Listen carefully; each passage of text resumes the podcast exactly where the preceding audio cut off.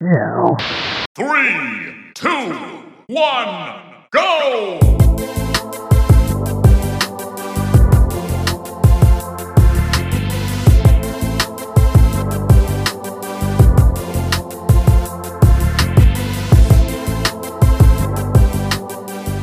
This is episode 68 of the Cool Down Time podcast. I'm your graphically impressive host of the show, Marco, and joining me, as always, is my co host and technical mess, Pablo, to help me talk about gaming's best and bootiest. Pablo, what's going on with you, man?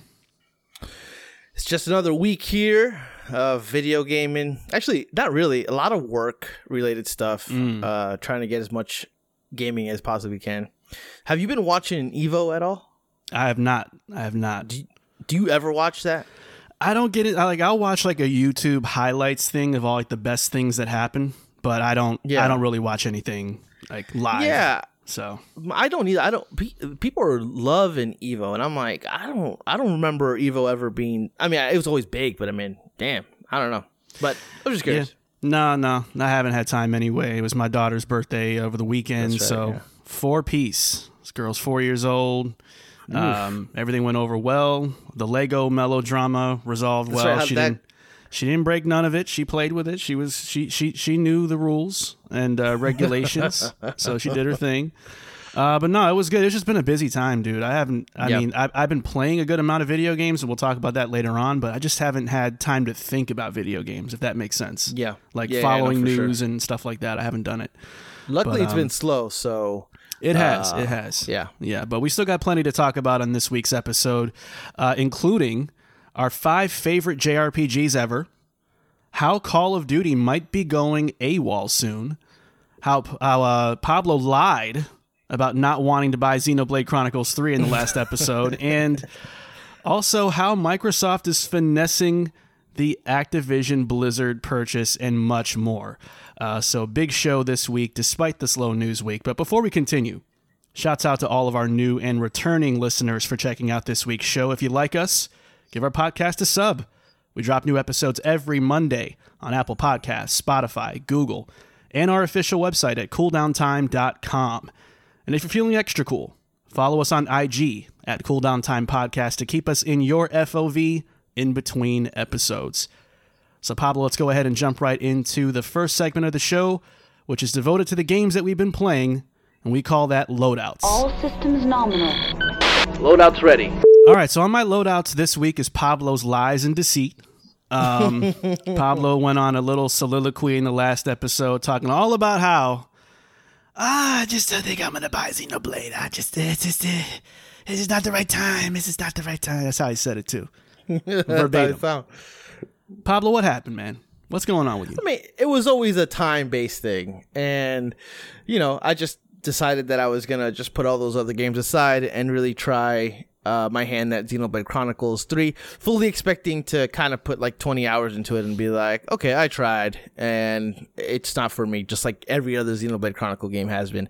But. Nope, that's not the case. Uh, we'll, we'll get into it here uh, in a couple of seconds. But yeah, that's pretty much what happened. It was never that I was not interested. It was just that it was a time thing. And honestly, um, you know, I'm gonna have to probably stop playing like or or not buy like Soul, ha- Soul Hackers 2 unless get, it's getting like tender because I mean this game is gonna it's gonna take me a while. I mean, my Yeah. child, your your your little girl turned four, my boy turned four months, and we're going through the sleep four month sleep regression thing where he is not sleeping, and it is it is tough out in these streets. So I don't ha- whatever time I thought I had before, I don't have that time at all. So uh, I'm gonna have to pull back. So I'm glad I actually kind of have this game to to to keep me focused on just one thing, because that's the o- it's the only thing I'm playing.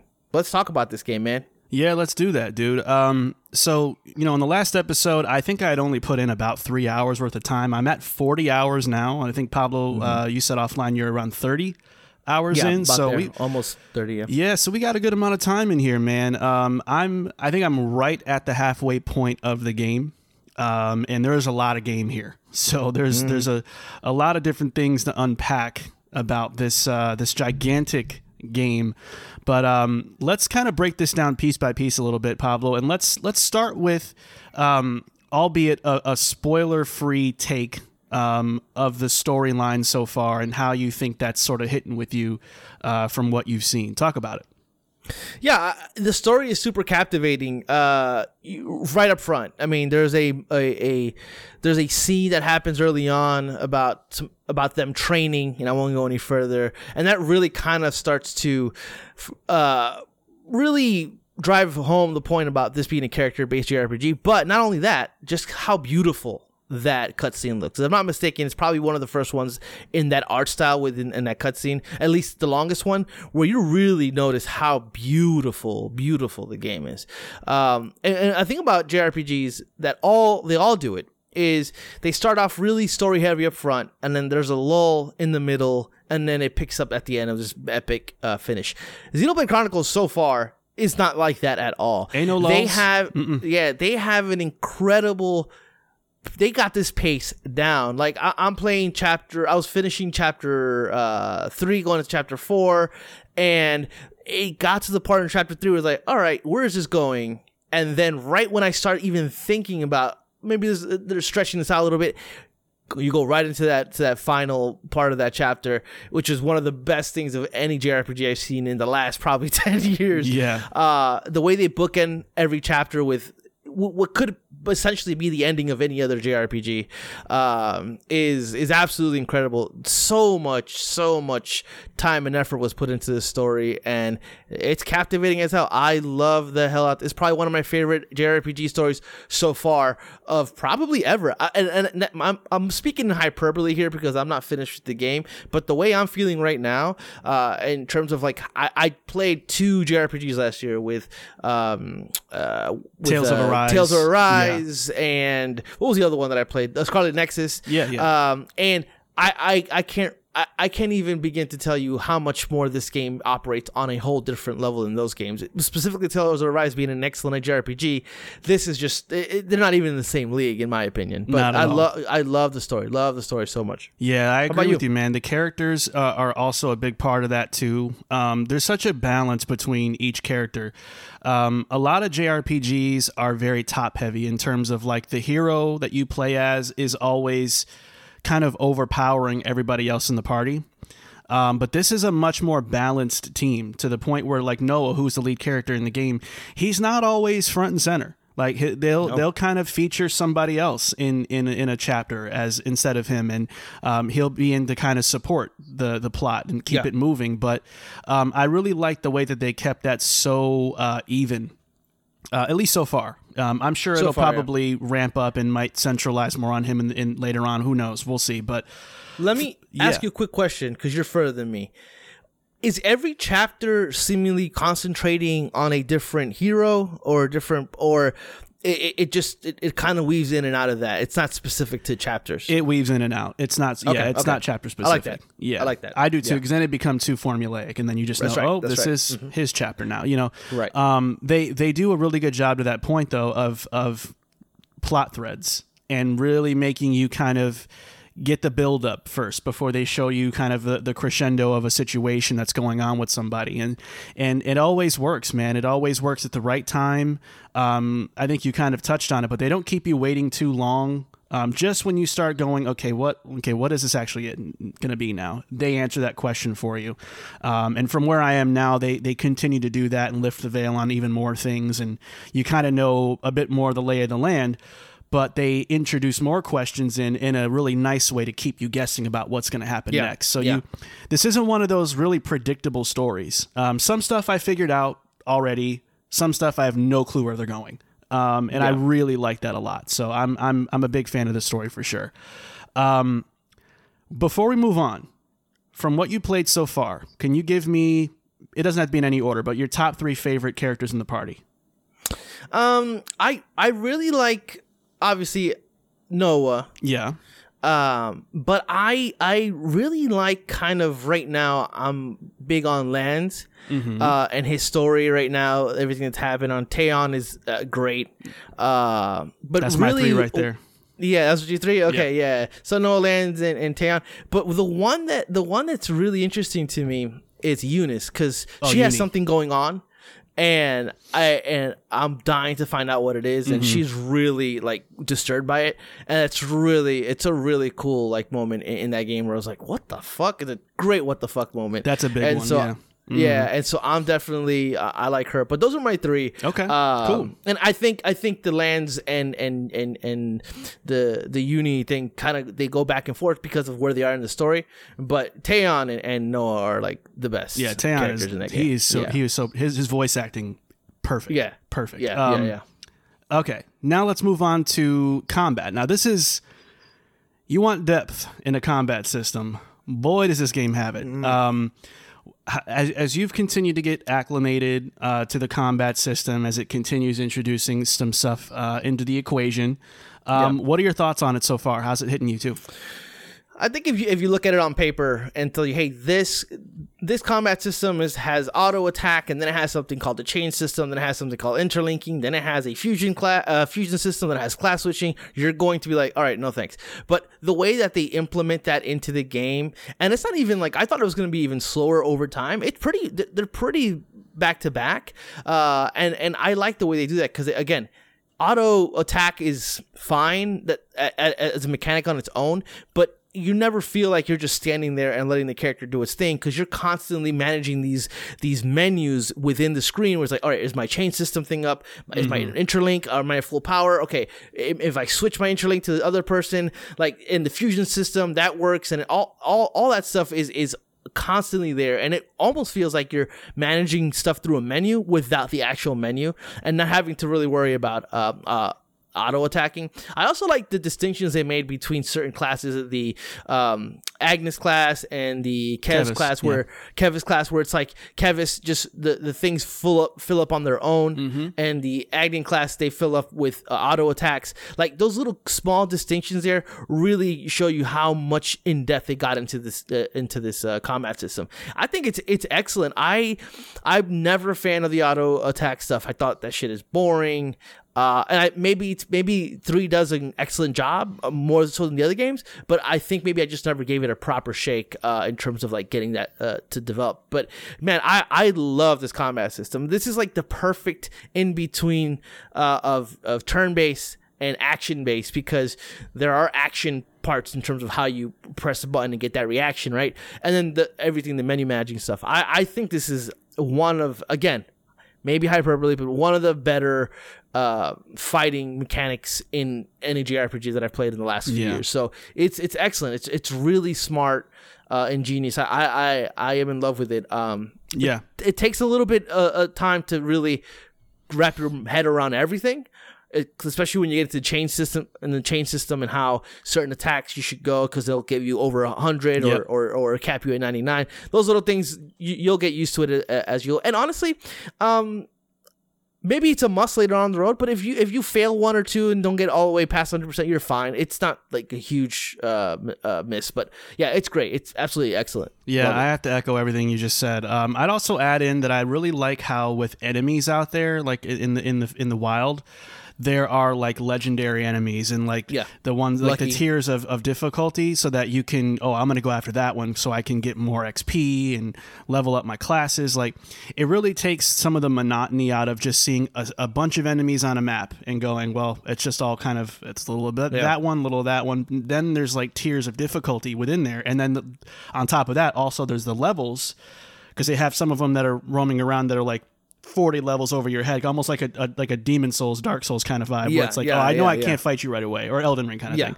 Um, so I really love that a lot. I think um, it is a lot to wrap your head around, but I think it all pays off in the end because once you realize how all of these things weave together so well, um, it's it's almost hard to mentally think about other JRPGs because you look at those and you're like, that's just like it's like baby mode JRPG compared to this. Yeah. There's no there's Yeah, no yeah. thinking I have to do.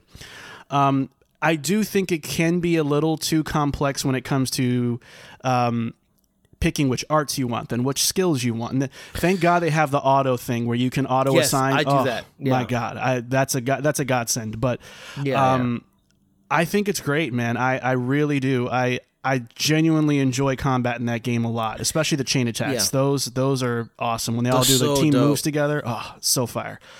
Yeah, Um, I agree though. I, I, I don't like the class switching stuff too much either. I, I think it's there's 24 different classes, I believe, and you almost have to switch classes because you cap out pretty fairly quickly, in my opinion. Uh, to, so it's, it just feels a little bit kind of like "Ah, I wish that this was a little different, but it's not a it's not a deal breaker at all for me in any way, shape, or form. Yeah, um, I know that later in the game they'll expand the level cap up to twenty. Um, Yeah. But by that point, you should be focusing on like what you want a particular Yeah, character exactly. to to specialize, in, and then only build around that, um, and then you know work around that from there, and then you should be okay. But yeah, because they basically replace like instead of changing equipment like weapons and armor you basically do that class switching stuff Mm-hmm. Right. in, in, in- instead of that which is which is which is its own thing and it's it's different it, Yeah. it's cool it just at first it it's like oh they're all at 10 and, and you get into your head like should i be switching over and oh man i lose i lose hp if i Yeah. switch to this class i lose you know attack i was like ah but really it doesn't matter because like marco said as the game progresses you really focus on i want these characters to do this and then you just build off that Right. but yeah that auto thing is is I, that's maybe noah's the only one that i mess with a little bit uh but everybody else i pretty much auto um Yeah. upgrade in terms of that yeah, yeah, no doubt. Uh, and the last thing I'll, I'll say, uh, just in regards to the, the world and environments and presentation, is I think that they've outdone themselves this time. Um, a little less whimsy compared to the first two games, where it was just everything was a bright, vivid color that popped, and and now it's a little bit more muted and it feels more grimy and sort of not quite like war torn per se, because it's it's still a JRPG, so they're going to still try to be pretty about it, but um, they're not afraid to kind of make the game look a little muddy. Um, and that's a risky thing Yeah. to do from a design standpoint because everything can look a little brown and swamp butt, but like it's um I think it pays off because it really speaks to the story of what's going on between these rival um, you know, uh, factions and, and just the, the endless battle that's taking place everywhere.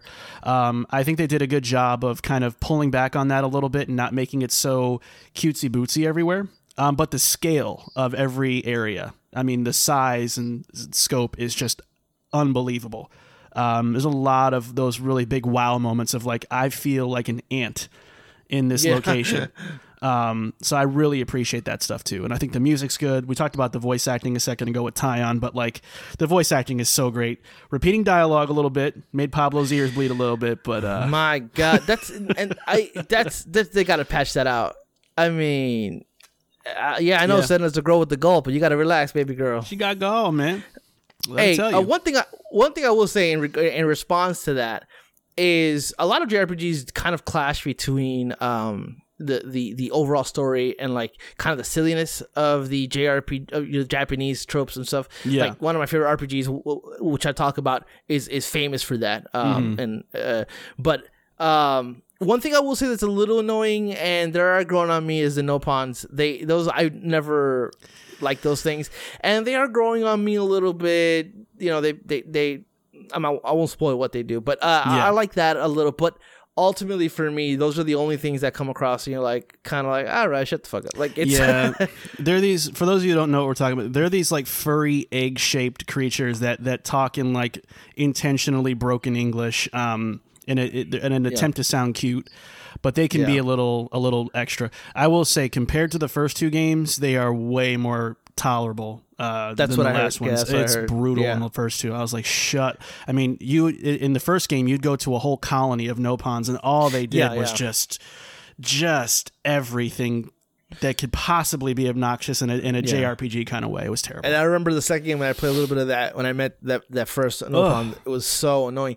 Um, but Riku for me is, is much more tolerable. Yeah. Manana.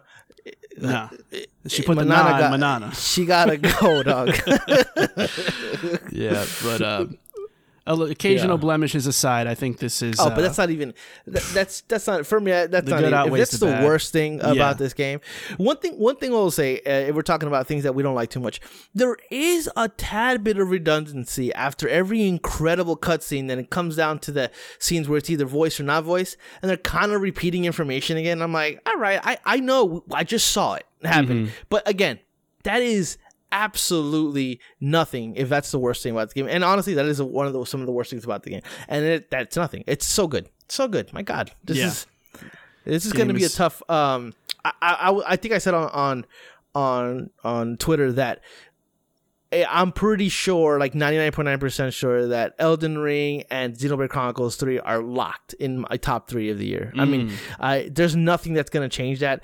Maybe God of War comes in at, at three or comes in in the top three. Uh, but I don't know. I just don't see any other game that's really going to top this. I mean, it is Yeah. it is Yeah. so good. I know Yeah. we're talking a lot of JRPGs in this episode, you guys out there, but like this game is uh this one's this one's different. This one's very very good. I agree. I So agree. uh, yeah, man. So that's kind of all we've been doing. We've just been playing some Xenoblade and and uh, Mm-hmm. making progress. So um, that is gonna do it uh, for loadouts this week. So let's go ahead and jump into um, the news segment of the show. Uh, that we call, uh, I was going to say loadouts again, but we actually call that hit points. Let's do it. For breaking news, rumors, and booty juice, it's time for Hit Points. All right, so we got a couple of uh, interesting ones to talk about this week. Again, it was kind of a slower um, news week. I'm not sure if that's Yeah. a good thing or a bad thing, if it's like something looming, but yeah. nevertheless. Ramping up. Yeah. Uh, let's talk about Microsoft for a little while, though. Um, Pablo, Microsoft has officially justified their $68.7 billion acquisition of Activision Blizzard by telling regulators that the company doesn't produce must have games. I'm sorry.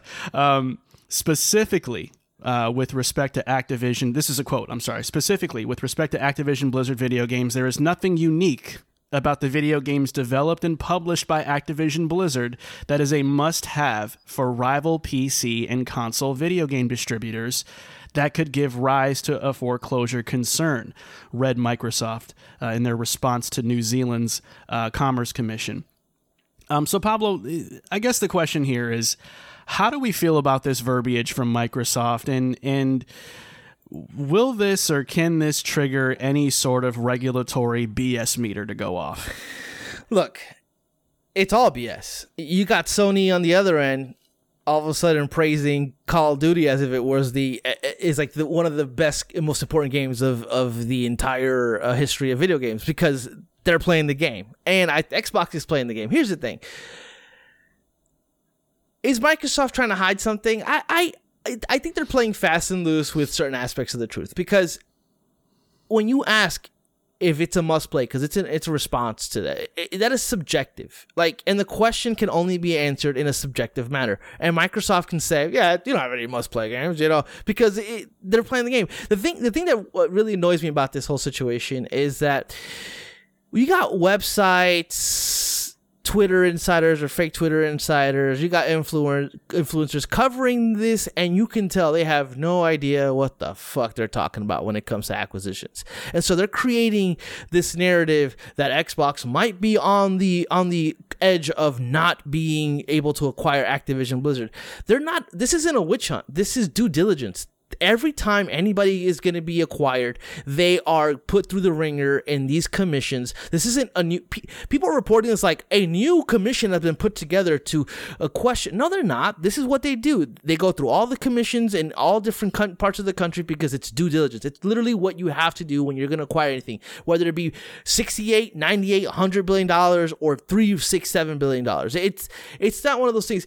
The thing is when you look at Microsoft in the video game uh, world, even with this acquisition, they still won't beat Sony or Tencent in terms of publishing outright when it comes to money. So, it, it and they also you have to look at it. They also are taking on the responsibility of developing a Call of Duty game, taking on the cost that that it, it, does to it, it it the cost that it, it it takes to make those games. So, this is all a bunch of nothing, but it is funny that Microsoft is purchasing a company a video game company and they're saying they don't have any must have games. It's it's it's definitely a like yeah, it's bullshit. Of course it's bullshit. They wouldn't they wouldn't buy it they didn't think they had must have games. I do think that a part of it is Microsoft bought Activision Blizzard because of the IP itself, which could further, which can be beyond video games. You can make a Call of Duty movie, you can make an Overwatch movie, or anything like that. They have now the ability to do that, which is going to be beyond that. But you know, it's it's silly. It's silly to think that this deal isn't going to go through. When you look at AT and T, Time Warner, Heinz, Kraft, Disney, 21st Century, AOL, Time Warner, Pfizer, and Warner, was it Warner, Lambert, whatever, bill, hundreds, uh, hundreds of billions of, of money in terms of acquisitions. All they they all did the same thing and they became a bigger conglomerate. That all went through no problem. Same shit. It's all fine. It just it's just funny that that Xbox and Microsoft would say no last game. That's a slap in the face, man. It- it- it's hilarious. Uh, let's spend sixty-eight point seven billion dollars on a on a company with no must-have games. Sure, Yeah. buddy. Sure, Um, yeah. This is this is the pimp game of Microsoft. This is Phil Spencer just just being his best toxic self and just completely negging uh, this company just just to get this whole thing done, and then Yeah. and then they're gonna they're gonna run Activision Blizzard stuff through the moon uh, in, in future showcases and stuff, and, and Yeah. it, it's hilarious. I mean, it's it's like an inside joke in the gaming community of like, look at what Yeah. look at what they're saying, and and they're just gonna these people that are regulating this are gonna go, oh, okay, like they don't even know any better, and, and that's the Yeah, funny they- part. So all they're going to see is the sales numbers and figures and they're going to see okay within this industry they w- they wouldn't even be the biggest. So you know that's all they see. That's all they have to see. They don't they, they don't have to concern themselves with subjectivity in terms of what is or what Not really. a must-have game. You know that's not really their job. So th- microsoft saying this means nothing but it's it's funny because they're definitely like you know like yeah no they don't really got anything we want to play. Yeah, I mean, and on the Sony side of things, um, I believe they also said something to the effect of um, to make a game like Call of Duty would take you know X amount of years, or they just said it would be difficult to make this kind of game, or that games like this are, are they're not they're not around a lot, so that they were kind of trying to speak to, um, not necessarily a monopoly or anything like that, but just like how could this not be a must-have game or, or, or one of the biggest games in the world? Because not everybody can make a game like this. I do think in, in some respects that's true. Maybe not maybe not on a game-to-game basis but when you think about like the pipeline of activision of like constantly up to maybe now having having Yeah. them out every year like you can't find a lot of companies that can do stuff like that. Even assassin's But creed folded after a while. Yeah, so that's true. But also, Microsoft, like a point that I made is Microsoft is also taking in the actual monetary responsibility to make these games, which are not cheap. Right. It isn't like they're getting something for free. It's not like they're okay now because now okay now Microsoft owns it. Now they have to be responsible to making one of the biggest franchises of all time and also being successful at it. So th- Yeah. there there is a there is a huge uh, risk that they're taking. And look, from everything we've seen and everything they said, I don't know how true this is. Is Call of Duty probably is going to stay multi-plat because of the multiplayer aspect of it. Whether or not that's the case going forward, we'll have to see. Uh, but. Uh, Um, yeah, it, it's it's it's a weird. It's weird because it's never happened within the video game industry before, but it isn't really weird when, when it comes to the whole business aspect of it. I work for a company that was uh, that was bought out by a bigger company just a couple of years ago, and the transition has transition to that was huge, and it was painstaking. There was a lot of this stuff, a lot of people saying certain things about the company I work for that was like, wait, what? Are, but then why are they buying us for it? This is common, Yeah. very common, but it's not common with the video game, so I get it. But yeah but Sony Sony has to say that because Sony has to protect a huge fan base that plays in their system that plays Call of Duties in there. They they're, they're Sony's doing what they're supposed to be doing. And then, Well, uh, yeah, know, and there's some legitimacy to it in, to an extent, Yeah. because they also did pay for marketing, you know, um, Yeah. exclusive marketing stuff Yeah, yeah, for, for a time as well recently. So I know they're they're kind of you know figuring out what they're going to do minus Call of Duty uh, in the future. Um, Speaking of which, though, uh, the part two of this is also that uh, Activision has confirmed that quote unquote premium content for Call of Duty is planned for 2023, uh, which may indicate, Pablo, that there will not be a new Call of Duty title releasing next year at all. Yeah. And that Activision will rely on DLC to bridge the gap until 2024. Now, this speculation uh, seems to be stemming from the rumors earlier this year that the 2023 Call of Duty title has been delayed after not meeting internal expectations. Um, so I guess the question with this is um, between Microsoft's stake in this and I guess really when you think about it now, the pressure this will put on Modern Warfare 2 uh, to deliver for an extended period of time. Um, what's our take on this possibility for Call of Duty kind of going MIA for a year? Yeah, thank God. Uh, Amazing, incredible. Finally, uh, listen. Vanguard came out. Well, that, that was this year or last year, right? Uh, Vanguard last came year. out. Yeah, it was last year. Yeah, Vanguard came out last year, and we were still really high on the on the Cold War. We really love Cold War. If that game would, would have kept on going for another year with with significant DLC, new maps, weapons, we might still be playing it because I think we like that way better than Vanguard. Ultimately, at the end of the day, Yeah. I- yeah, I don't, I don't think Call of Duty needs specifically because of the multiplayer component. I don't think it needs to be a yearly release. Like every year, it's like a gamble. Will this idea that somebody had three years ago still play now? And and following up their own games, like having to follow up Cold War with Vanguard, didn't go well. Now now Modern Warfare Two and whatever would have came out last year has to follow one of the biggest, most anticipated Call of Duties uh, in a long time because people love the Modern Warfare games. So I, I I think that this makes a lot of sense in the long run. I think this helps out Microsoft as well because they don't have that pressure on them to have to make a Call of Duty game every year now. If the if if this works, you know, if Warfare comes out and it's great, and then it, they they really support it and they release that new. Um, Warzone 2.0 and it, and it really just carries that over. By the time 2024 comes around and the new Call of Duty, there's going to be that anticipation. Assassin's Creed did it when with uh, Origins when uh, they went uh, uh, MIA for I think almost two years uh, after Syndicate, and all of a sudden they had um, no not Syndicate after Unity, and then they had Origins came out, which changed the way that you play Assassin's Creed. But I love that Assassin's Creed. Uh, the ones subsequently, not so much. But so, and it created that kind of like, oh man, this this this series has been gone for so long. Now I'm ready for its next iteration, and I, I, I'm excited to see what they do. I, I don't think that Call of Duty ever, for a long time anyway, really benefited from the yearly release schedule. Um, it, it was just it was messy. It was too much. It this franchise is way too big for it to be so hit and miss. You know, it, it, it, it, it they can't do that, and, and they and they've survived long enough with the whole throwing shit at the wall and see what sticks year by year release date. I think it's time that a successful franchise starts acting like one and release when it's ready you know Yeah, I don't disagree, but I think that the Microsoft component of this is where it gets a little interesting because when you think about it, Modern Warfare 2 is going to be available everywhere, right? So if there's a future, hypothetically, obviously, Yeah. where Call of Duty becomes an exclusive to Xbox, Sure. that wouldn't happen until the next Call of Duty comes out, which will be two years from now.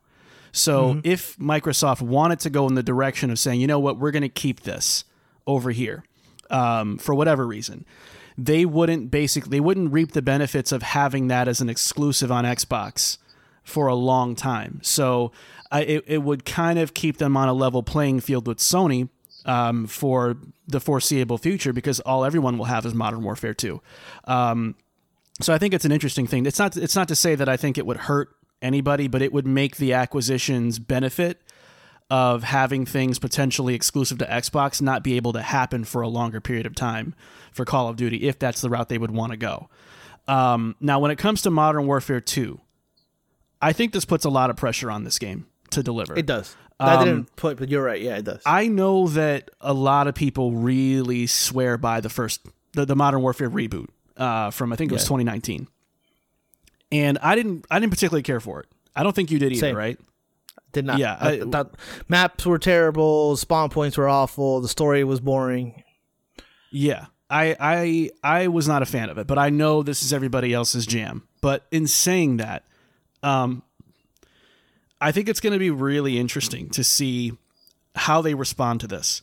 And this is really kind of a first for them uh, in a while to see can you create two years worth of content for this game um, and and keep people engaged, especially when you're diverting their attention to the all new Warzone that's coming. So, uh, how are you going to keep this th- these all these plates spinning while other games are coming out in the industry that people want to play too? Like that's going to be really hard. And I don't think that Call of Duty has ever really been in a position like this in, in terms of the mainline games um, to just consistently deliver and keep people coming back. Um, this game can't suck. is kind of the thing now. And I don't know about a lot of people are high on what they saw the game so far. I know they're going to do a multiplayer reveal soon, I think. But Uh, September fifteenth. Yeah. everything I've seen, man, is just looking They like ha- the same. They have to be pretty high on it uh, because if that's the des- decision they're going to make, I, here's what I wonder. I wonder if they haven't officially made that decision yet because they're trying to f- find out and see how this game does. And maybe next year we get the next Call of Duty like we got uh, Black Ops 4 where it was multiplayer only or something like that, uh, which could be the case. Um, but I don't know, man. I, I I know that I think it's been officially confirmed that PlayStation does have exclusivity marketing rights for the next three games after this one, or including this one and two more games. So, you know, I, I I don't think it's going. I don't think it'll hurt Microsoft too much in that way because they have to kind of release the games on everything. I, I just wonder. You're right. It, it all hinges on on this game right here being uh good. Mm-hmm. Uh, and if it's not good, You're going to be spending the the, next couple years making it good. Unless Warzone is like Warzone 2.0 is like this incredible thing that is like Maybe, you know yeah. that that's that's probably their, their their year two plan is just focus on that. Um, yeah, I know one thing's for sure they're gonna lose money because every year, year in year out, whether they're not making whether they're whether they didn't make the money that they made in previous games, they're always the number one selling game Mm-hmm. and they're gonna miss that out next year, and they know that. So they they they they're, they have they're banking on something, and it's not gonna be money. It's got to probably be goodwill or or or the fact that 2.0 Warzone 2.0 is going to give them that money with a kind of purchase in-game purchases. I don't know. They're taking a big risk here. I wonder it's because of the acquisition. They're kind of winding down a little bit, kind of like, all right, well, it's not going to be our problem anymore. I wonder if that's something that's happening, or maybe even Microsoft is kind of like, hey, how about we just slow down a little bit? Uh, you know, may- maybe there's something, uh, some kind of verbal agreement there. Uh, but we'll see what happens, man. Yeah. I think I, I, I, think it's about time that we, we don't get a yearly release of Call of Duty. I do. I do agree. Yeah. Yeah. It's just, man, it's so much year after year. And like I said, it's such a massive franchise to be so hit and miss. It's crazy. It's insane. Yeah, and the other problem is that by going annual or staying annual as a Microsoft franchise, now you not only run the risk of cannibalizing yourself as Call of Duty, but now you're potentially cannibalizing other Xbox games. Especially if yep. you're trying to get Halo Infinite back on the right track again uh, over the next year or so. You're putting Forge in, you're putting online co-op in. Right. just kidding. I'm just saying, like, Yeah, how are yeah, you going to yeah, pull yeah. that off, man? Like, what do you want people to play? Right? You have Warzone, you have Call of Duty here, you have a year's worth of DLC coming for it. Now you want us to also play Halo. Like, if you're Microsoft, and I, and I don't mean to turn this into a Microsoft tangent, but what do you want your fans to do? You know, it's Yeah. nice to have options for there's a little something for everybody, but if you keep diverting our attention everywhere, there, there is and I don't hear a lot of people talking about this, but I feel like there's a drawback to having this many franchises and studios under your belt. Because you yes, you have a great flow of content coming, but now you you run the risk of they're just scattering the community so spread so thin that now no one community is ever going to be really really strong. Um, or or comp- or games that that start off like sluggish can't really ever bounce back because there's always going to be something new coming up behind it that'll just completely shut it down. And I don't I, and I don't completely trust Xbox in being about the player in this sense. Are they focused on giving everybody a fan of, of Call of Duty, a fan of Gears of War, fans of Halo, fans of Fable, fans of anything racing with um, with Horizon?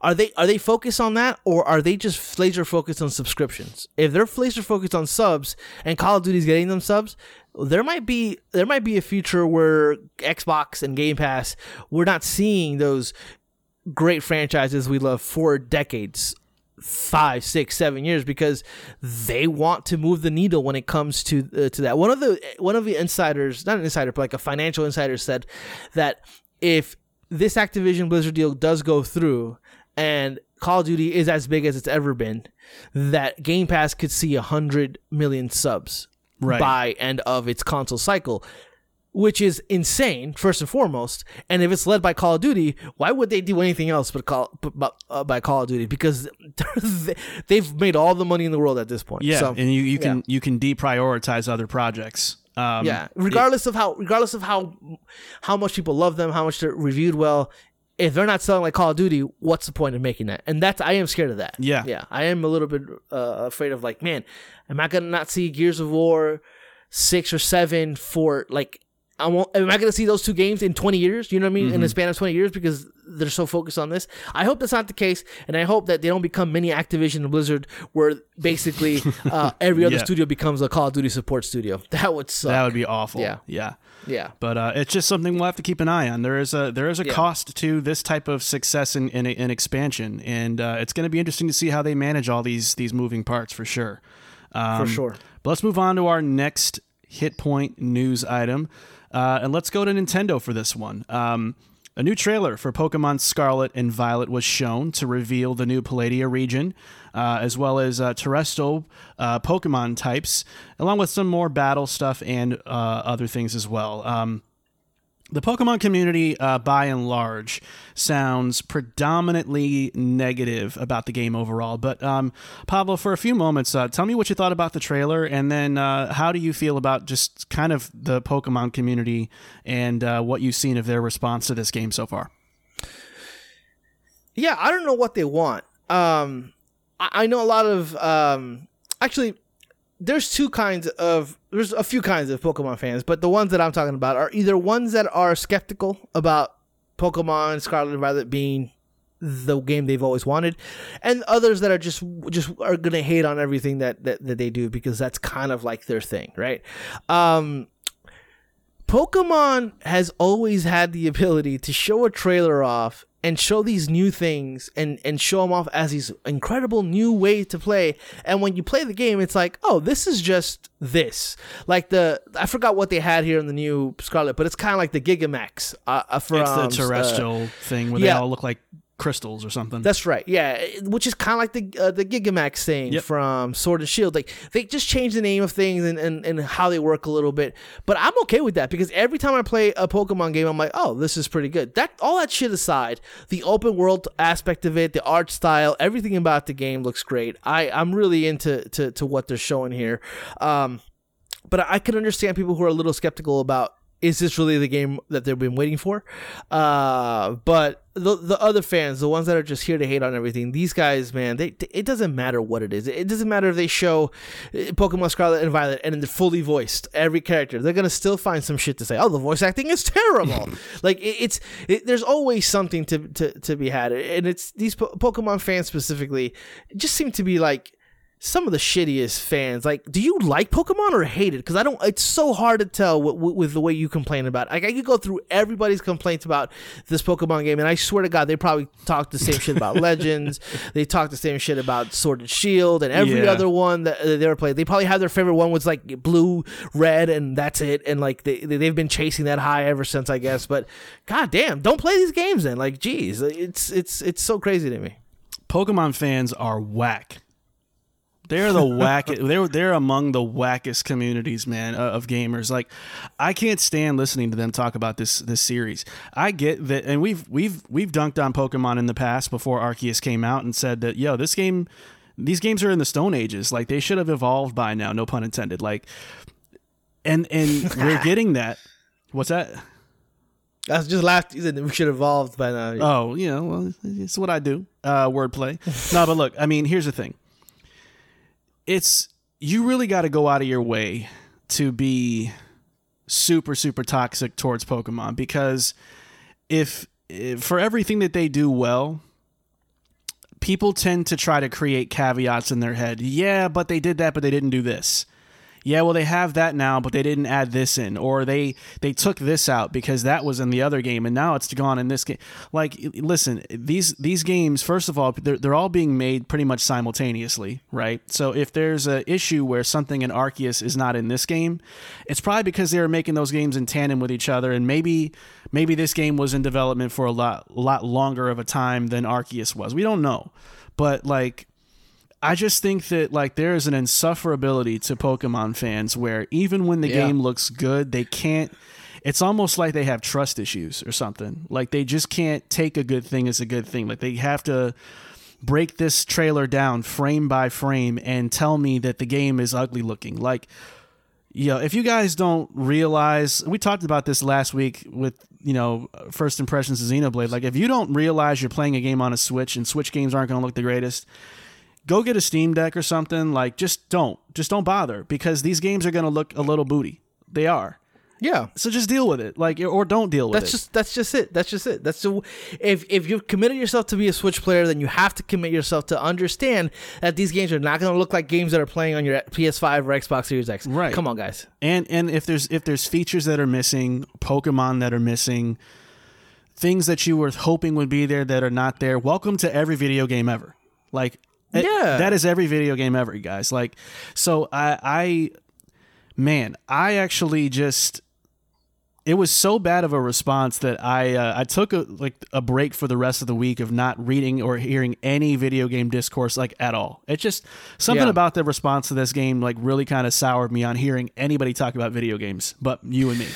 like it's And, and so I, bad. and think, the thing is that the funny thing is, is like we were a little guilty of that, uh, but almost in jest when we talked about uh, Legends. About oh yeah, we're be playing that game in 15 frames. Like yeah, we know, and so maybe we're part of the problem. Or were, but we we've come to realize, I think, with the Switch, specifically this year, I think that this these games are just gonna be what they're gonna be, and Yeah. visually, and we have to enjoy for what they are. And we can all day be critical of uh, every game on Switch because it doesn't look like an Xbox Series X game, and it, it's so that is the worst criticism you can give a game. Be critical of a game because it's not on something else. Like it isn't exclusive to the Switch, and so if you want to play that game, that's where you play it, and that's it. Period. Done. Over. Enjoy the games you have for what they are, not for what they could be. Sure. Absolutely, Xenoblade Chronicles Three and and and uh, Scarlet and uh, Vi- Violet would look incredible on a PlayStation Five. That would be amazing. They're not gonna be on those systems, so stop thinking about it that way because it's not gonna happen. It's just not gonna happen. It's not gonna be a thing. Yeah, and and ultimately, even when it comes to features and modes and stuff, if you're bitter because it doesn't have something, you gotta fin- you gotta play the game in its full context first. It, you can't just take things Yeah. at face value. Like, if I read about what Arceus was, um, I'm not sure if I would have been sold on it. But I had to uh, eventually. I had to make a choice to to play it myself and see for myself. Of okay, how do all these elements come together for this game? Why don't they have this? Oh, it's because they're doing that instead. Like you can connect Yeah, the yeah, yeah. dots when you play the game, but you don't have to play the game. And that it it's almost like the Last of Us argument we had a few weeks ago. Like, guys, you don't have to buy what you don't want.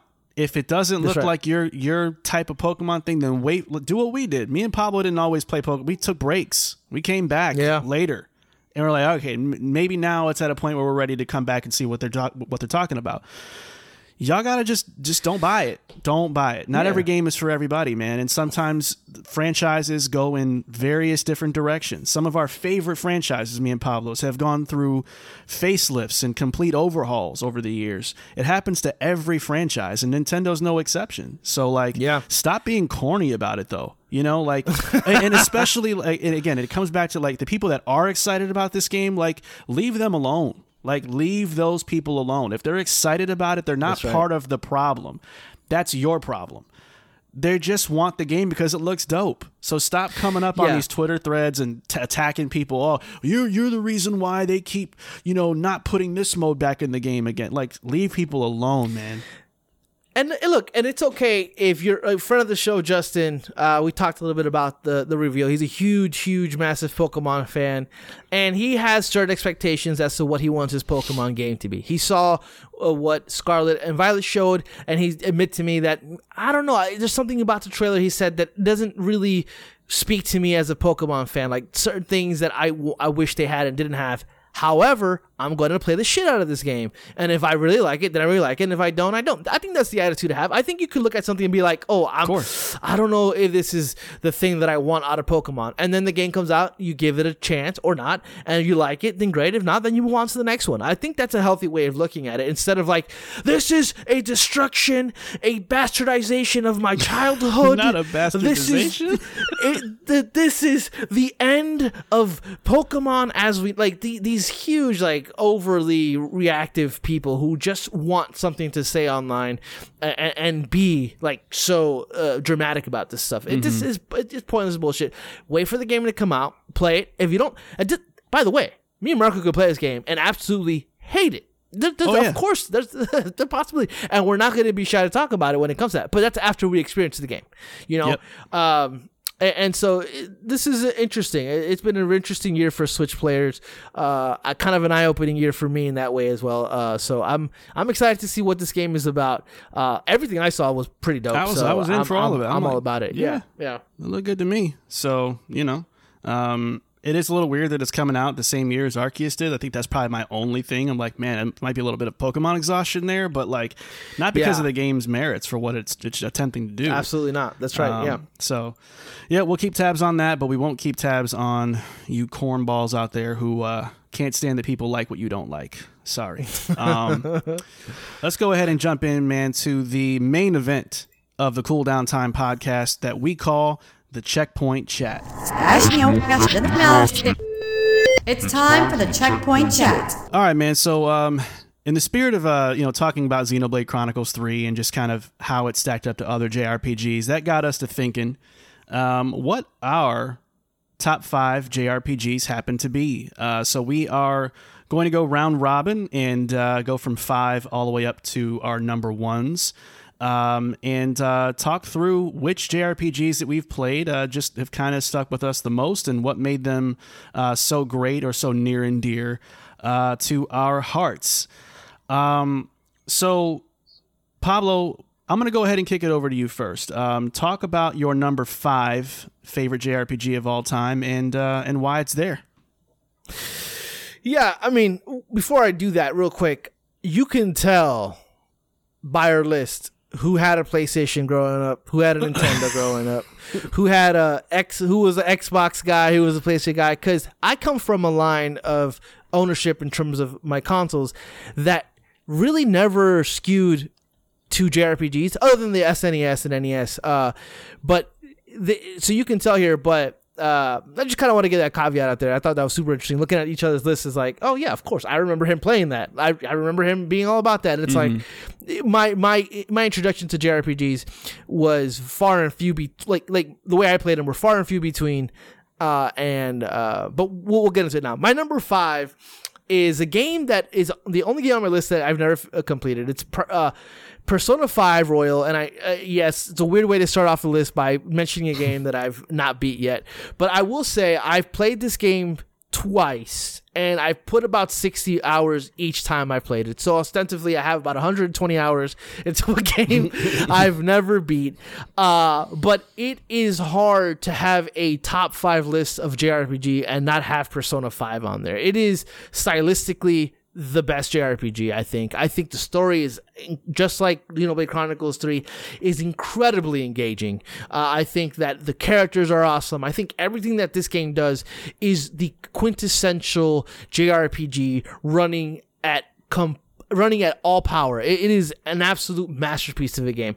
The problem is it, it, it's so long that I, in the way that I am as a person, I lose interest around the around the same time each time. Not that I lose interest, just so long, and it's it's weird for me. It, it's a weird one for me because I- I should just go through the game and finish it, and I might one of these days. But as it stands right now, it is a true modern classic it's daunting it's it's all consuming with its story but i think ultimately it's it's just it's just one of those things that when it, it- when you think JRPG now, you know people think Final Fantasy games, but I also think Persona Five, uh, Persona Five, being on uh, one of those incredible JRPGs, and I'm honestly looking forward to four uh, Persona Four Golden because I've heard some good stuff, stuff about that when it comes on Xbox, Yep. and I'm looking forward to the next Persona Persona game. I mean, this this really this entire kind of game has really brought me down a line of, of game like Soul Hackers 2 is, is an offshoot of Tens, uh, Megami and also all these games like so this game has kind of got me reinvested me into JRPGs and um since Persona 5 I'm always buying the weird JRPGs because I I'm trying to replicate what I felt with 5 and it's an absolutely amazing game uh that's my number 5 All right.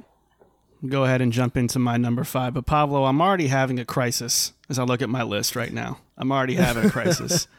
I told Pablo offline I was having a really hard time with my five spot because uh, a lot of games have have have a right to be in this top five list. Um, Right now, I have Parasite Eve in this list, and boy, do I love me some Parasite Eve. I do. I love this game's sci-fi, the biological horror that it does for its time. The battle system was really really cool and unique. The music. But I might have to call an audible here. I might, I might have to. Uh, yeah, I got to put Xenoblade Chronicles Three in this spot, bro. Bro, I, listen. I gotta do it. listen. I I didn't do it because I'm like I got. Let me at least finish the game. That's what I told. But myself. I would be lying. I, I'm gonna be lying to all you motherfuckers right now. If Xenoblade Chronicles probably isn't my number one best Oh of all time. God. Let me tell you something, but we'll- man. We'll, revisit. We'll revisit. Yeah, But go ahead, man. I don't Go- know, man, do because it. it's like you know what it reminds me of. This is random sports reference, but you know how they did like the top fifty all-time greatest players in NBA history in like the Yeah, early yeah, '90s. They put Shaq on the list. Like he was only a couple years in the league, but they already knew. Yeah, this yeah, this yeah. reminds me of that. This is like okay, Yeah. I already know. Like I'm only four chapters in, but I Oh. already know you're a top five. I got to get Parasite Eve out of here. I hate it. I hate that I have to do that because I, I wanted to. I wanted to brag about Parasite Eve so much because it's such a forgotten classic. How about this? How about tell everybody your number five is Xenoblade Chronicles three and talk about Parasite Eve. I mean Parasite. Yeah. we already talked about Xenoblade Well, Chronicles a little bit. Yeah, I mean, so you know, Parasite Eve to me, I think what made it so special is when you think about the era. Boobs. Um, oh, sorry. oh yeah, it was Boobs McGee out there. Uh, it was areolas every which way. Uh, that sounds horrible. Like- that sounds atrocious. Um, that sounds like someone needs uh, some uh, plastic surgery. Yeah, areolas is. every which way. dingly dangling every which way. Um, oh, you don't like it. Uh, but the thing is, is like at the the era of JRPGs that was in, everything was very Final Fantasy like. The spiky haired hero was the archetype, right? And so now you get a game that's starring this blonde chick in a red dress that's uh, working for a, a police agency or you know whatever, and she's she's at this you know it's it's taking place during Christmas, and there's this uh, opera thing going on, and all of a sudden the, the opera singer is just turning people into flames and and you know growing limbs and all kinds of weird stuff and mutating animals. It's like what the hell is this? And then you have like this semi real time not not really real time but like almost like a more action rpg back in the day uh, type of uh, of combat system. It was just dope, man. The atmosphere was there, the music was there. Um, the story beats were really fascinating because it wasn't just oh y'all burned my village down now it's war. Like it was it was really like sci-fi police story kind of thing going on it was really cool for for what it was Yeah, yeah. um, so that's why I had it at my, my five spot, but but Xenoblade was like, nah, you gotta you just go you just go over there. Just just just um you know, it, it's just a great game though. But yeah, I, I gotta I gotta call an audible here. Tentatively. It like might it. even climb higher than this by the time I finish it, but I gotta put Xeno Yeah. uh, in this five spot though. Yeah, that's that. That's fair. I thought about doing the same thing, but I'm like, let me just let me just relax. I tried not to, but Um, when we talked about it earlier, it just got me hyped again. I'm like, I, I might have to do this. Yeah, man, So, it's it's, a, it's an incredible. But, I mean, uh, in, and for those of you who know me, know my playing habits. The fact that I'm no lifing, uh, uh, potentially 7,500 hour of JRPG is it, it has a lot to say about Yeah. what the quality of that game for yeah, sure. no doubt. Um, so I'll move on to my number four. My number four is a game uh, that's part of a series that we love to shit on here on uh, the cooldown time. And look, I think that's fair. However, I had to take myself away from what that series is today. And that, that game is the, and I'm talking about the first Kingdom Hearts. The series has sorry, excuse me, sorry. Look, the series has devolved into utter madness, a complex, nonsensical story that really puts the, the likes of Metal Gear Solid lore to shame. It's dozens of games of bullshit. And I think at this point, Kingdom Hearts as a series is unredeemable. However, the first game to have ever come out was just like mind blowing. I remember as a kid, I was like, I, I was like, what is this? It's Mickey Mouse. It's it's it's all these characters that I've seen in other video games all in one game. It really just kind of spoke to me, and it spoke to a lot of people really when the when the game came out. Uh, it, it, it just was like a a fucking magical idea that came together, and you're playing it, and it and it's like, oh shit, your your your your party members are Goofy and Donald Duck. It, it's just it, for for a kid like me who and Marco too. So I don't know why he hates Disney so much.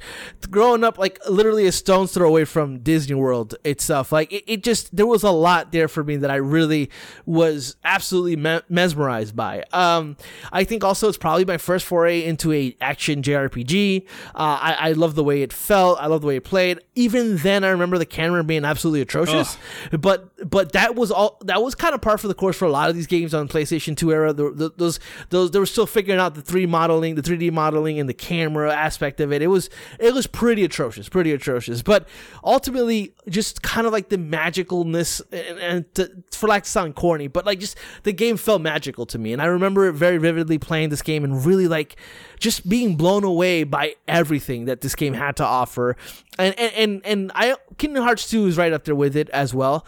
Um, I, thought that was uh, also fantastic, but you know, it uh, sadly had, had devolved into something that is almost unrecognizable. Uh, it still has all the Disney characters and, and and is doing more with it, but just the story itself was so simple at first, and now it's just fucking utter nonsense and it's absolutely an atrocious bullshit.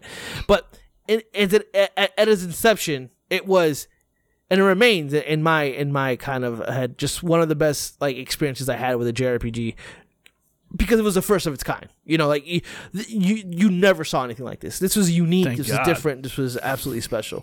uh, no, I mean it's never stopped. They got thir- they got 14 games. They're about to have a new one that's coming out in a couple of years. Um, you know, it, people love this, uh, swear by this, this, this franchise. I don't, but by the first game and second game, I do. I think they're, I think they're absolute classics, uh, in uh, within the JRPG uh, world. Uh, it's just sadly they devolved into utter nonsense. Crack but yeah, that's my number cocaine. four. Crack cocaine.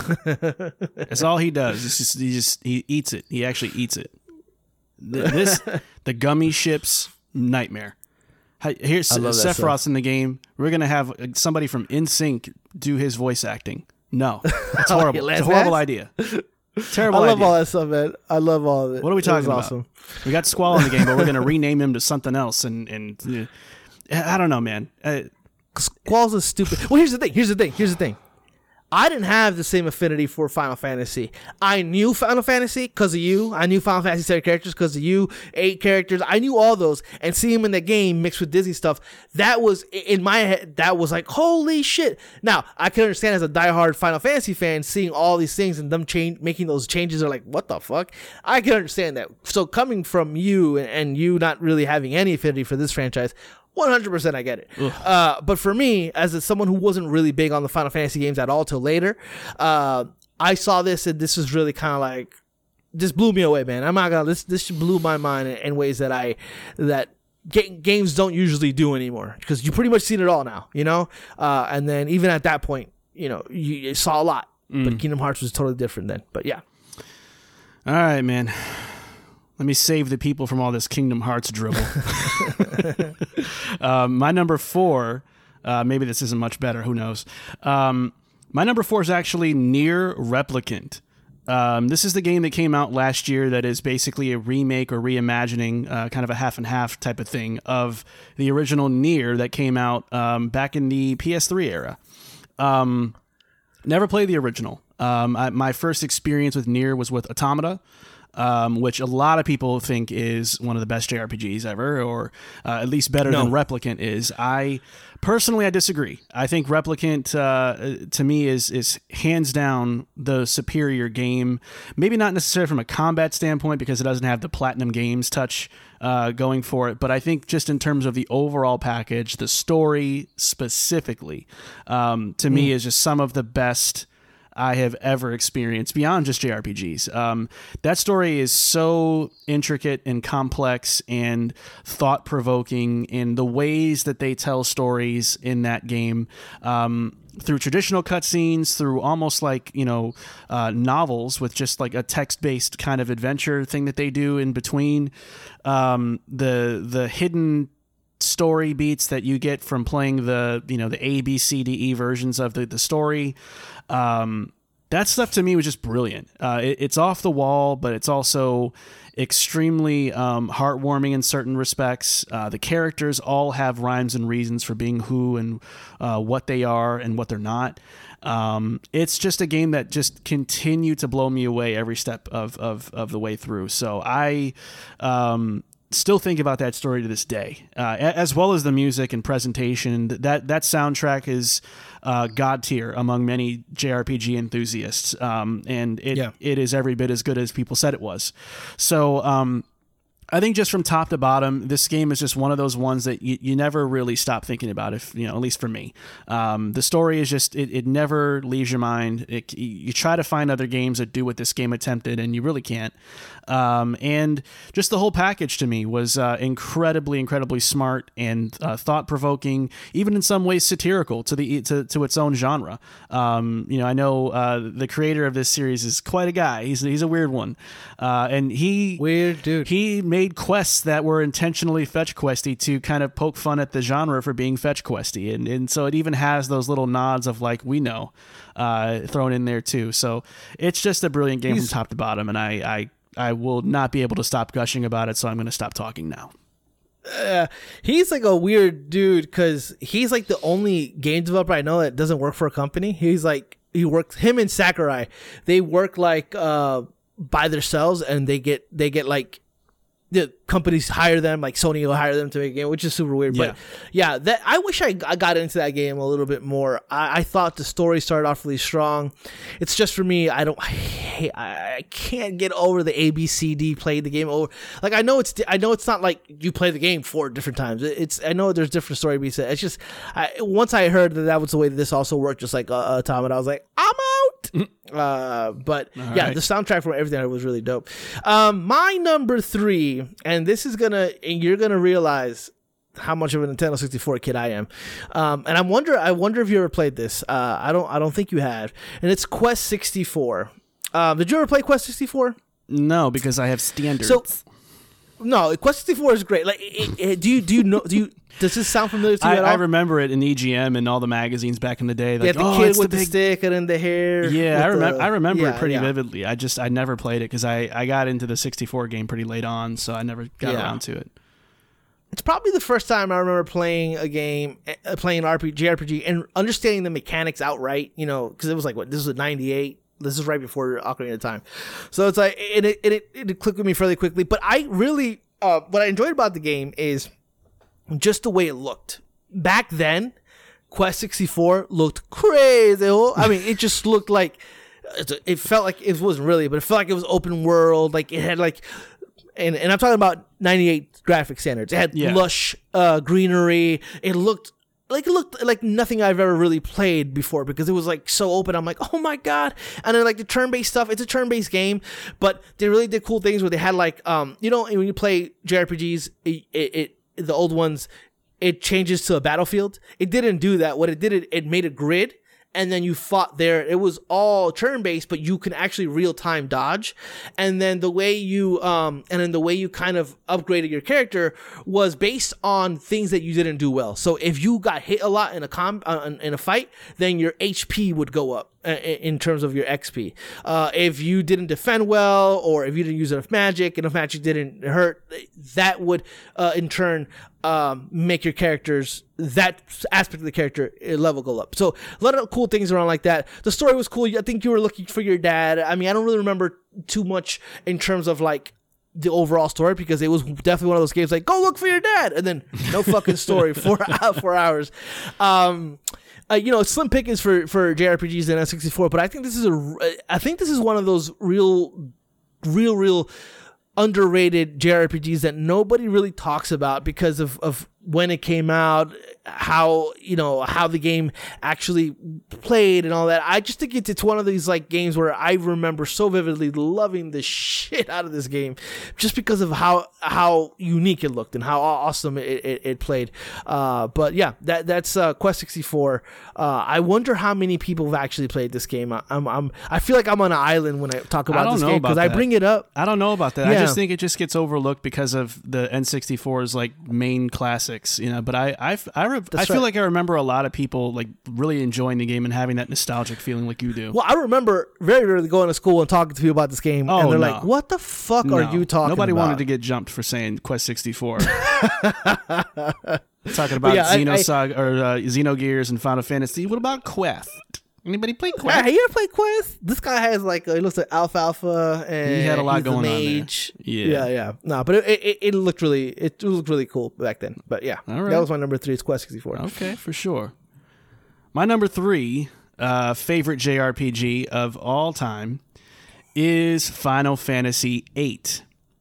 Now, this game gets a lot of flack from the Final Fantasy community as being, uh, according to them, one of the worst uh, games in the series, and I, I have. I have begged to differ about this for a long time, and I'm not the only one. We, uh, our mutual friend Justin, we talked about earlier on the show, is also a big Final Fantasy VIII guy, and uh, I think I know a lot of people favorite that Final are. Fantasy. My friend Will, all my friends, uh, all my friends, all people that I that I like to have in my life are gonna like Final Fantasy VIII. Um, Never played it. Well, that's the last episode of the, po- the podcast. Then, um, now here's the thing: um, following up Final Fantasy VII is beyond a tough act to follow if you're Square. So you almost can't go back to the well and do the exact same thing again. You got to go a little bit further. You've got to try something a little new and different. And I think that's exactly what they did here.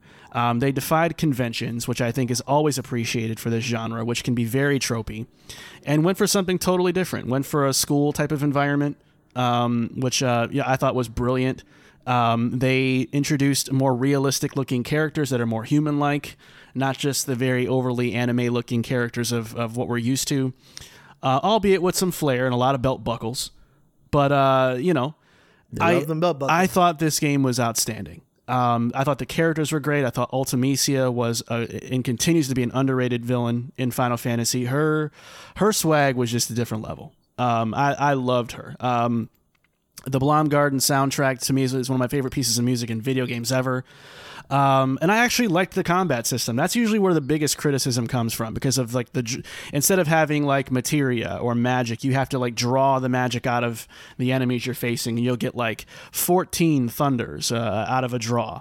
Um, and so you- it's basically a quantity that you can accumulate from uh, your enemies, and a lot of people didn't like it. Um, I I get where they're coming from when they say that, but to me, I just thought that that added another layer of of strategy and tact to the battle system, which made it be more than just okay. Let's kill this enemy and let's keep it moving. Like now, okay, like let's we have to find an enemy because they have a certain magic type that Yeah. we need that we can accumulate from them. And so it, it just put more thought into the game for me and I loved it. Um, I thought the environments and atmosphere was great. I thought the presentation was uh, a clear upgrade from Final Fantasy VII. Um, and uh, Triple Triad, y'all. The, one of the best card games in, in the history of, of, of any video game. Y'all like Gwent? That's cool, but Triple Triad got something to say, man. So I was immersed with this game from beginning to end. I loved all the characters. I loved the school environment. I loved the way that the game ended and even some of the conspiracy theory stuff about what the ending meant. I just thought that game delivered in ways that made it its own entity and not just hey let's do what we did with final fantasy VII and run it back again like that was the easy thing to do if you're square and i like that they had the balls to say actually no we're not going to do that and you saw that with parasite eve you saw that in the future with vagrant story and of course with final fantasy VIII so i just loved this era of square in general and this game is one of the biggest reasons why Yeah. Um. It, I, I'm I'm I'm a Final Fantasy guy. I played a few Final Fantasy games, but not all of them. And this one is one that I never touched. Uh. So. I'd, I'd be interested to see if they if, what they do with the remakes if they ever go back to this. I, they, they, I, they probably, did the remaster but that was it Yeah, yeah, yeah, yeah. yeah but I, you know, I'm not gonna play that. Come on, let's Yeah, be it was real. bad. Just because it's me. Yeah. Um, but I I would want to see, I, you know, like Resident Evil if they'll do this, but I don't think. Uh, sad, unfortunately, I don't think. If anything, they would do ten. yeah they probably skip it or something like that. yeah Um, but my number two, speaking of Final Fantasy, and I'll and I'll spoiler alert, my next two games are Final Fantasy games. Uh, you can't, can't have a JRPG list without uh, Final Fantasy. Come on. Um, number two is I'm gonna cheat a little bit. Uh, it's Final Fantasy VII remake, and I say cheat because you know we're talking about real traditional JRPGs here, uh, and Seven remake is it's it's a new JRPG. It's a new JRPG, right? It, it's a new standard uh, when it comes to uh, what you expect from a Final Fantasy game going forward. So in that way, I think it's not cheating because going forward, every Final Fantasy game would probably be like Final Fantasy VII. So I, I, I think Final Fantasy VII remake is is, is Final Fantasy VII is probably one of the best JRPGs of all time. And then Final Fantasy VII remake is one is the best remake of any game of all time. Like it, it, the way that that game was was constructed from concept and then kind of executed in a way where it's like it doesn't play like Final Fantasy VII, but it still feels like Final Fantasy VII. It just amplifies everything from the characters to its story, giving so much weight to, to situations that we might have seen play out in pixelized uh, graphical fidelity and then seeing that actually in the way that plays out the way we thought it looked in our minds it actually looks in game it's absolutely fantastic. And then the way that they've changed the story and, and really kept people guessing uh, as to what is next for Final Fantasy VII. It is just a triumph in video game making, and really, it's it's just so dope. I mean, I, I the way that they're able to make this an action type JRPG, but still make it feel with with a certain um, what is that uh, thing that they use the AP uh, system. Uh, yeah, the action so, point yeah. system. Yeah, the way they're still managed to do that, th- that stuff is super dope, man. And and the way how your skills like uh like spells are still menu controlled. It, it's a really good amalgamation of action and turn based. They they did an excellent job with with, with Final Fantasy VII uh, remake and story stuff. I'll, I'll, let Marco get into that. I, I have a feeling that game's going to show up on his list. Uh, but other than that, I uh, that's where I'm at. Final Fantasy VII Remake is my second favorite JRPG of all time, f- just for everything that the original did and for everything that the remake has amplified and made even better. So uh, that's where I'm at. Yeah, it's a, it was a dilemma for me because I, it was a game that I thought about uh, a lot, you know, mm-hmm. when I thought about this list. But for me, um, I think to me, there's so much of this that that's like a wait and see approach until we see how the trilogy wraps up. You know, and yeah, I feel like fair. that That's fair. I'll know how I feel about this game better when I see how the the, the trilogy ends. I guess is my thing, um, because I'll know. Okay, that then I'll know. Okay, this remake did a good job of setting the stage for X, Y, and Z that happens later on, or whatever they right. change That's about right. the story uh, later on. So time will tell on that one. That's why I'm going to keep a pin in it. But I, I, I can't knock you for having it on the list just because of how Yeah. great of a just a sheer remake it actually was uh, from Yeah. from top to bottom. So yeah, I can't knock that.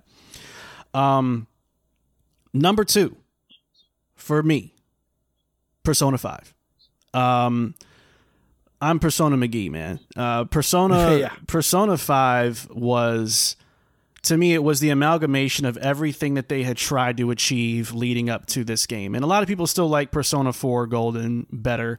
I think I can, you know, I can see that argument, but I think Persona 5 was like the fully realized version of what they were striving for but all kinds of even better stuff that you wouldn't have expected. Um, they really made being that lead character feel like a responsibility in a good way. You know, what are you going to do with Yeah. your time today? How are you going to invest it? Who are you going to go hang out with? What benefits is that going to provide you? Who are you got a crush on? Uh, you know, it, it really puts you in in the shoes of of a of a Japanese student with baggage and a backstory, and then it brought in all this supernatural sci-fi stuff in a way that was really cool and mysterious and the Phantom Thieves were cool. Like it could have been Yeah, so yeah, yeah. easy to make this like I hate to keep using the word whack, but it could have been whack. It really could have been whack. And they figured out a way to make it cool and make fans like lose their minds about it and and really take a liking to each of these characters and, and what they represented with what they were doing to change the hearts of people. Like to me, that was just incredible stuff, man. The level design, the art style, the music. I mean, I think we talked about the music in the past on this show, but like how do you how do you do that? How do you make that kind of music and it actually works? Like that's nuts to me. And they just figure out a way to kill it every time. So like they got a tough act to follow with, with whatever they do with Persona 6 because 5 to me was an uh, unforgettable story that was so good it just left me feeling that empty feeling inside when the when the credits Yeah, roll I'm yeah. like I don't know if I'll ever play anything like this again, man. Little thug tear ran it- down. It was it was it's a whole thing, man. and they tackle like some really Oh. serious shit. Oh, the yeah. first the first dungeon is like oh shit like a Yeah. you know inappropriate sexual assault Yeah. from teacher to student like it's like holy shit the, the game's not afraid to go there Not and, at all. and No. I think six Persona six is probably gonna have to go the way of uh, Final Fantasy eight, where it, it it it can't do the same thing that five did, and it has to do has to stand on its own. And I hope that that works for them, but it is concerning there. Yeah. Um, my number one, like I said, Final Fantasy is uh, you know, the next two games of Final Fantasy, and this is going to be Final Fantasy X. I can say, in all honesty, Final Fantasy fans are going to land in two in two areas, whether it be nostalgia, heavy nostalgia, or the quality of the game. I definitely feel that I fall more on nostalgia when it comes to Final Fantasy X. I understand that for some, this not this isn't the best Final Fantasy. I understand Tidus is considered by many to be the lamest uh, protagonist in Final Fantasy, but I, I would almost say I I kind of and I agree, but I think that's on purpose because he's like this rash, cocky superstar uh, athlete thrown into the situation and, and thrown into a world he doesn't understand.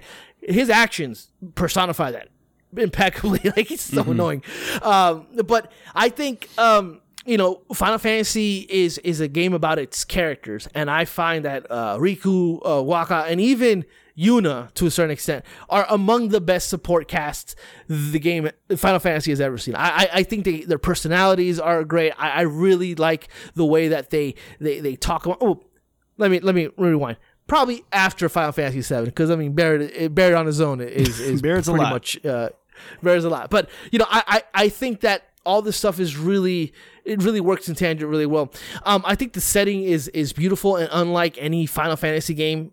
I think one of the most memorable Final Fantasy uh, settings, you know, the backdrop being the beach and, and being like this old world setting. Uh, it's it's just so it's just so beautiful to, to look at. Even now, I, I- have the the remaster version playing. It's like you know this this this game is beautiful even now you know it, it does a lot of really great things with that. Um turn based is very good. I think it's the first time that you can ever change your character on the fly while uh, in battle which was game changing because you can strategize but you're not limited to once you're in battle you're, you're fucked if you didn't pick the right you know uh, teams. You can actually change that and that that opened up the strategy uh in, in terms of the game in, in ways that um you were never able to do. You can actually control summons. Like you, I hit prompts that control the summons instead of it just being one move. It's like they, they became an extra character. Um, the leveling system is super deep, though the grid shit was like was a convoluted lot, as yeah. all fuck. Yeah. It, it was a lot. Uh, Playing that game this year, uh, t- dabbling, I'm like, damn, like this is so insane. Okay, Marco, tell me if you agree or disagree with me on this. I think Final Fantasy X music is probably the best among all Final Fantasy games. Uh, just the sheer like backdrop music, uh, the the music, especially the end when uh, when Tidus tells Yuna he's he's sorry he couldn't show her uh, um, Zanarkand, like all that stuff. It, it, it's it's not it's less like it's less like a song that sticks out, but more, more, like the music used to really set the mood throughout the game more Um, than any other. I would say it's in uh, the top. Final Fantasy I'd say game. it's top three. I don't. I don't think it's. I don't think it's the best though. But I think it is very good. Yeah. I liked. I liked the heavy metal intro when they when he's playing Blitz for the first time, and the guy's like, Yeah, yeah, yeah. blah, that, yeah, blah, blah, blah." and it's Yeah, got um, a lot of really good ones too. Um, it. It was interesting. It's an interesting game. I, I know you got more to say, but I, it, it was such an interesting game because it was the most cinematic Final Fantasy we'd had so far. It was the first voice Yeah. acted one we'd had so far yeah, and a lot could have gone wrong in that in that transition to the PS2 era. Um, some things weren't always the best about that game, uh, presentation wise, and even musically and voice acting wise too. But um, it was a very good and very memorable game for me for sure. Uh, that that was like Yeah. the golden year for PlayStation 2, uh, and that was a big part of why. But I know you got more to say. How do you feel? I mean, I don't got much else to say. I mean, how do you feel about Blitzball? I know people. Oh, I loved like it. Point and I loved it. yeah, I, Dude, I- I was obsessed with that thing. I don't understand. I loved it too, and and I've talked to people about Final Fantasy X, and their their number one takeaway is that they hated Oh, Blitzball. y'all, I'm like, what? man? Heroin, Her- heron. That's what all you guys. that shit on. was that shit was It awesome. was great, man. It was such a smart game, and uh, you know the the characters you can unlock to build out your teams. Like it was a whole, it was a whole game within a game, almost like Yeah. a whole sports Yeah. franchise. It was super, uh, and I'm I'm always a sucker for fictitious sports. I don't know what it is. I Yeah, always get I always get hooked on them, but like. That was fire to me, man. It was probably behind Triple Triad from Final Fantasy. It's probably my, my favorite, second favorite side game thing in any video game. Yeah, yeah, yeah. I- I agree. I and I think everything everything about Final Fantasy X, especially it being my first Final Fantasy, uh, coming into it and then experiencing this game, I was like, holy shit! I mean, I was. I was I, I've beat this game twice in my life, which you know it may might not be that much for, for me. That's huge. Stop flexing. Uh, and no, but I love, I love, I love this game so much. Uh, but yeah, that's my number one. Right. And I don't think a a lot, a lot like uh, other lists. I don't think any game could dethrone number one just because of how much it mean this game means to me in terms of how I feel about JRPGs in general. Uh, but man, what what a game! And you know, if you've never played it, I suggest checking out the the remaster version that came out uh, a year. I still so have the ago. PS. It's really good. I got the PS2 version um, as, right now, and it's yeah, it's still it's still a good one to come back to. I can't lie. yeah, can't lie. Absolutely. Uh, but it's not my number one. Um, my number one favorite JRPG of all time. Come on, man. Cloud, Tifa, Aerith, Barret, Vincent Valentine. What are we talking about, man? Red 13. Sephiroth. Not 14, not 12, 13. Sephiroth, Sephi. Come on, man. Final Fantasy 7. Uh, and and I'm talking about the original. Um, this game blew my mind. I, it, this is one of those games that if I didn't play it, if I didn't ever know this game existed, I probably wouldn't be playing games to this day because it it changed my perspective of what video games are supposed to be and what they're capable of.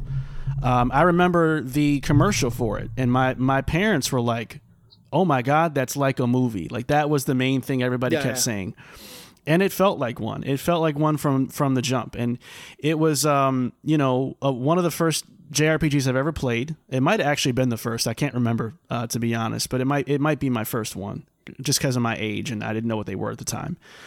But this was different, man. Um, the story was outstanding.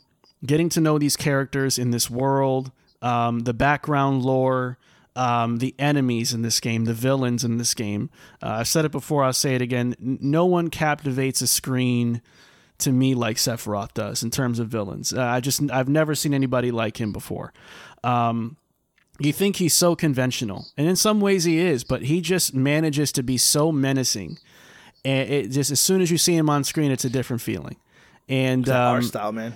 Cloud to me was incredible. Uh, the whole crew to me was incredible, all the way down to the, the of the world. Like I just found everybody to have a place, a role, and a purpose in that game in a way that I just I, I could not believe at the time. And um, the the iconic music, man, um, the One Winged Angel boss fight song that that plays when you fight Sephiroth at the end, and all the all the things about Midgar that make Midgar so cool and intriguing. Um, the the controversial death of Aerith, man, like that was at the time that was like that was insanity for a JRPG. You killed off one of your main characters. What? Like that was un that was just unfounded. So this game really broke new ground, and I I hate the people that just you know it's like it's almost like the Linkin Park of Final Fantasies to some people. Like oh you liked that, well you're supposed to like six, you're supposed to like nine. You're, there's like the chic Final Fantasies you're supposed to like more than others. Um, but I'm sorry y'all. I Like, like six though. six was six was a good time. It was a great time. I loved all that. But it, seven to me, it, we got to start throwing some flowers at eight, uh, at seven and eight, really, because they they really paved the way for Final Fantasy to live on the way that it has.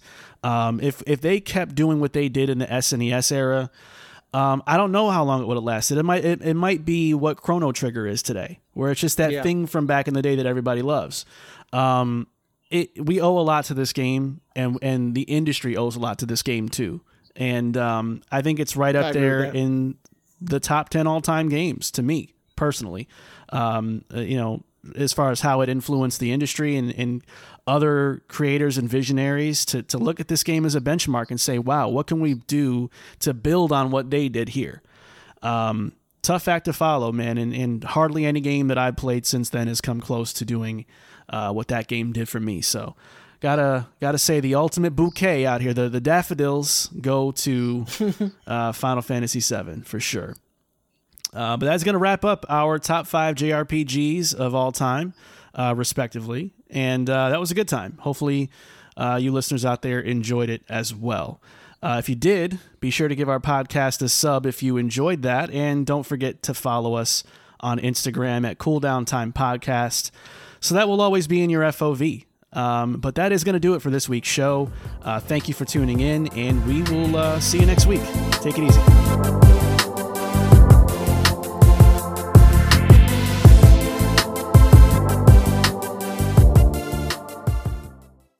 Make me feel Good.